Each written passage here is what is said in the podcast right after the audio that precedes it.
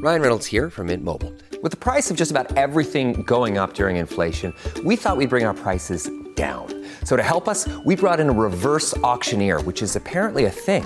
Mint Mobile unlimited premium wireless. Ready to get 30, 30, bit to get 30, bit to get 20, 20, 20, bit to get 20, 20, bit to get 15, 15, 15, 15 just 15 bucks a month. So, Give it a try at mintmobile.com/switch. slash $45 upfront for 3 months plus taxes and fees. Promo rate for new customers for limited time. Unlimited more than 40 gigabytes per month slows. Full terms at mintmobile.com. Today is Tuesday, September 29th, 2020. On this day in 1979, Francisco Macias Nguema, the brutal dictator of Equatorial Guinea, was executed for crimes against humanity, including genocide.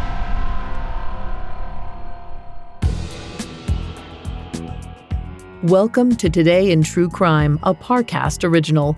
Today we're covering the reign and execution of Equatorial Guinea's brutal dictator, Francisco Macias Nguema.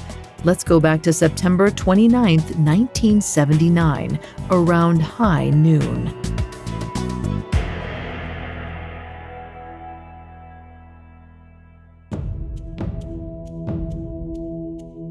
On the blistering hot morning of September 29th, 55 year old Francisco Macias Nguema sat in front of the Special Military Tribunal and awaited his fate. Next to him were 10 other defendants, including aides and other administration officials. Deep down, Nguema must have known that the end was near. In the last five days, witness after witness had testified that they'd seen Nguema commit some of the most heinous crimes in Africa. Even the men standing beside him, sycophants he put in power, decided to turn.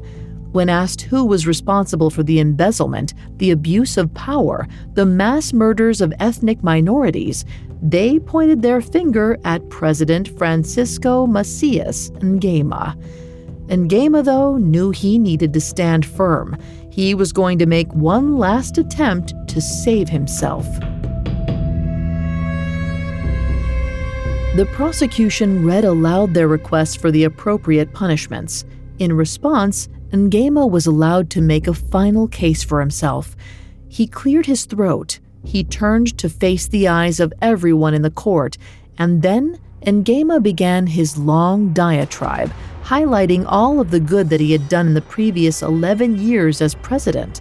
He claimed that under his leadership, Equatorial Guinea's infrastructure improved drastically. His government built public housing, bridges, roads, stores, and schools. And when he took over the various plantations, it was to feed the people. Most importantly, he emphasized that he'd expelled the Spanish colonizers from the nation. Before the mid 1960s, Equatorial Guinea had been a Spanish colony. Once the country became fully independent, Nguema, as president, led the charge to remove all Spanish expatriates. In his view, they were exploiters. Their expulsion was intended to help the young nation flourish. When it came to the charges of torture, mass murder, and ill treatment of prisoners, Nguema didn't so much as deny the accusations. Instead, like his co conspirators, he shifted the blame.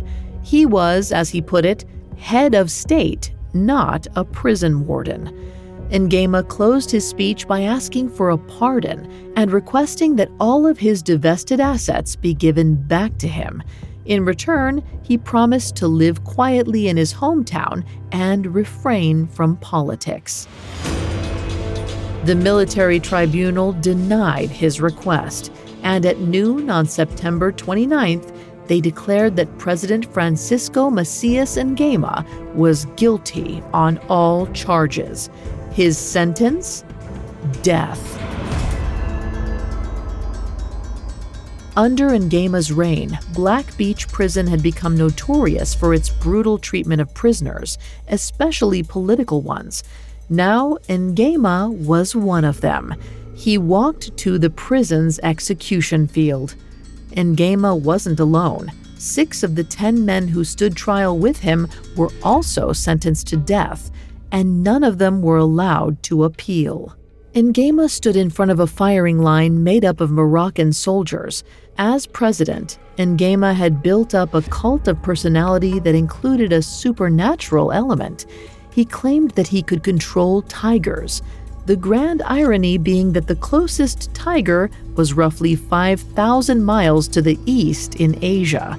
Unfortunately, the average citizen of Equatorial Guinea bought into Francisco Macias Nguema's lies.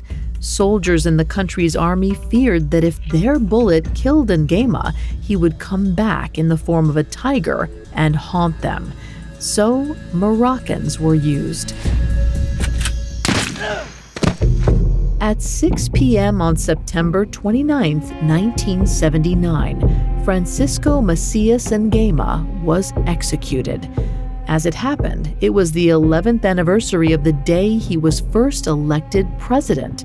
Over the course of those 11 years, tens of thousands, maybe even more, died premature deaths.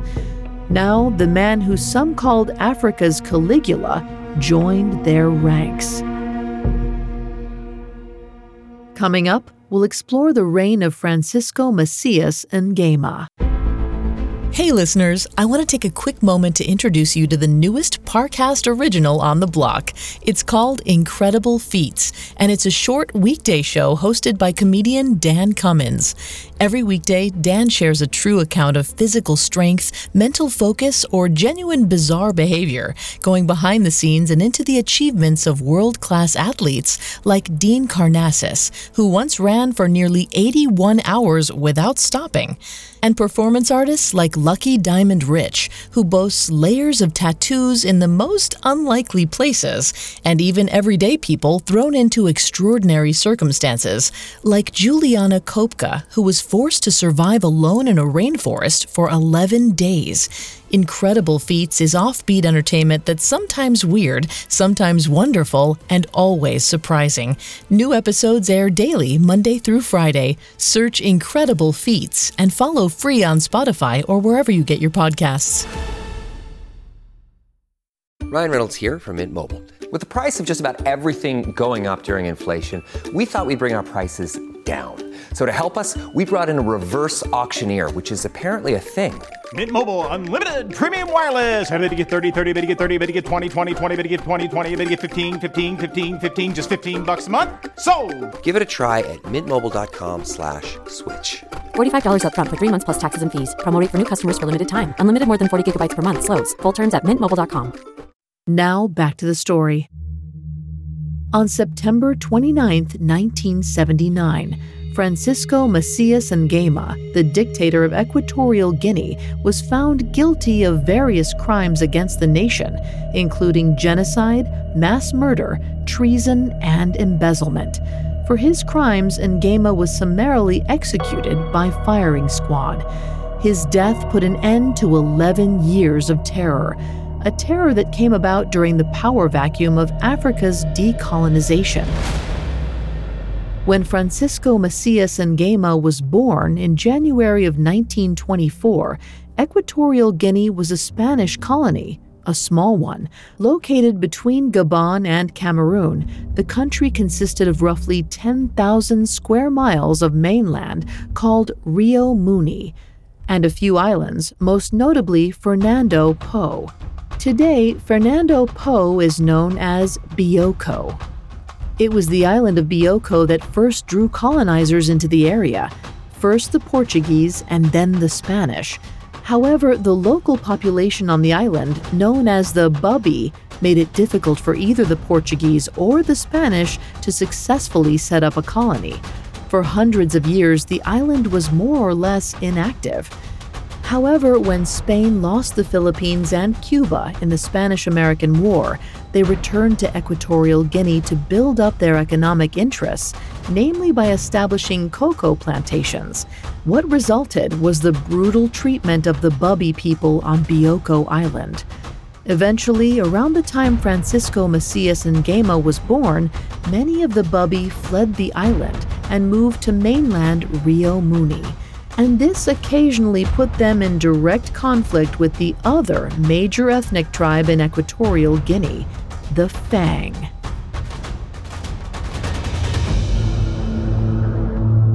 Francisco Macias Nguema was allegedly the son of a Fang witch doctor. Ironically, despite the Fang being even more vocal about independence from Spain than the Bubi, Nguema himself loved the Spanish, at first. Because through the Spanish, Nguema found a means to extort his own people. He got a job with the colony administration as an assistant. From here, he began to abuse his power for personal gain. But during the mid 1960s, Equatorial Guinea transitioned from a colony to an independent nation, and Nguema switched allegiances. Soon he was giving anti Spanish speeches, and they earned him a wave of support. By the end of September 1968, Nguema had been elected Equatorial Guinea's first president. Within three months, Nguema would turn the young nation into a massive graveyard.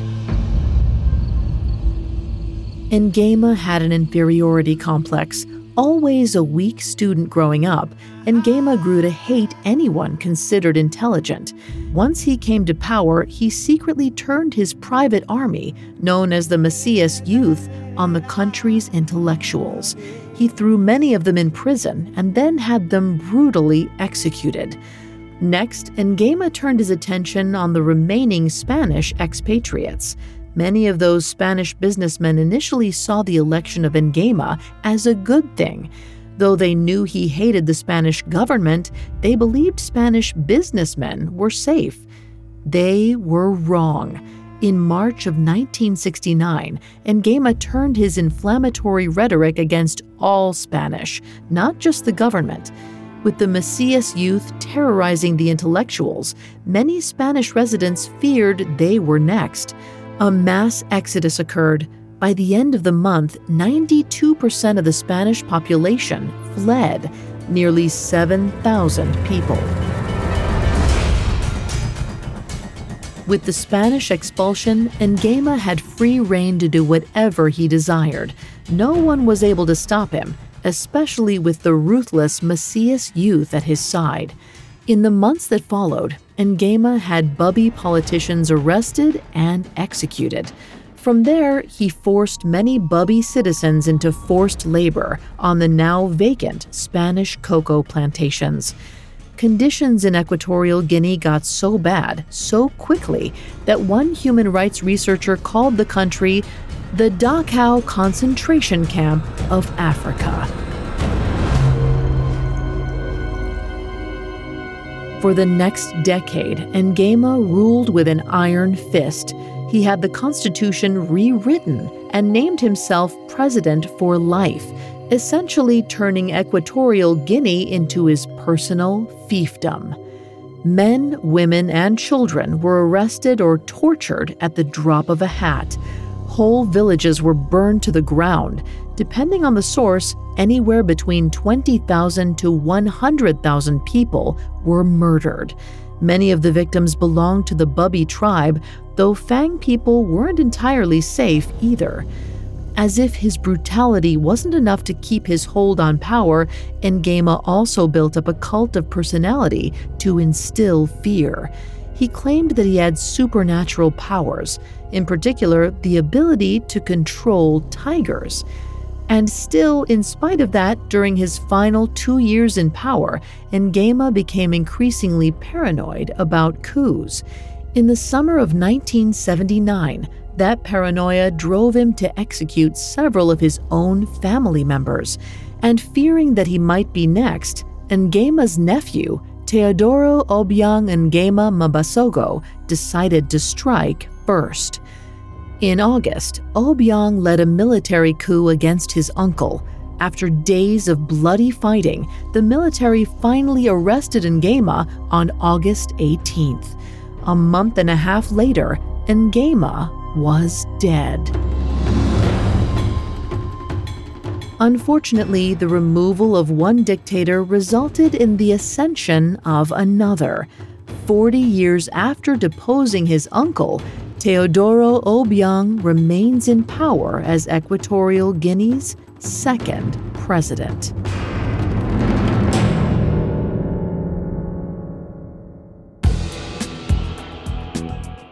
Thanks for listening to Today in True Crime. I'm Vanessa Richardson.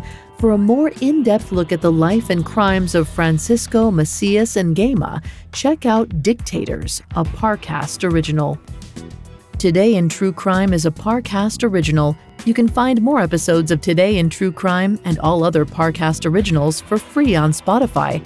Not only does Spotify already have all of your favorite music, but now Spotify is making it easy for you to enjoy all of your favorite Parcast originals, like Today in True Crime, for free from your phone, desktop, or smart speaker. To stream Today in True Crime on Spotify, just open the app and type Today in True Crime in the search bar. We'll be back with a brand new episode tomorrow in True Crime. Today in True Crime was created by Max Cutler and is a Parcast Studios original. It is executive produced by Max Cutler, sound designed by Juan Borda, with production assistance by Ron Shapiro, Carly Madden, and Aaron Larson. This episode of Today in True Crime was written by Joe Guerra, with writing assistance by Nora Battelle. I'm Vanessa Richardson.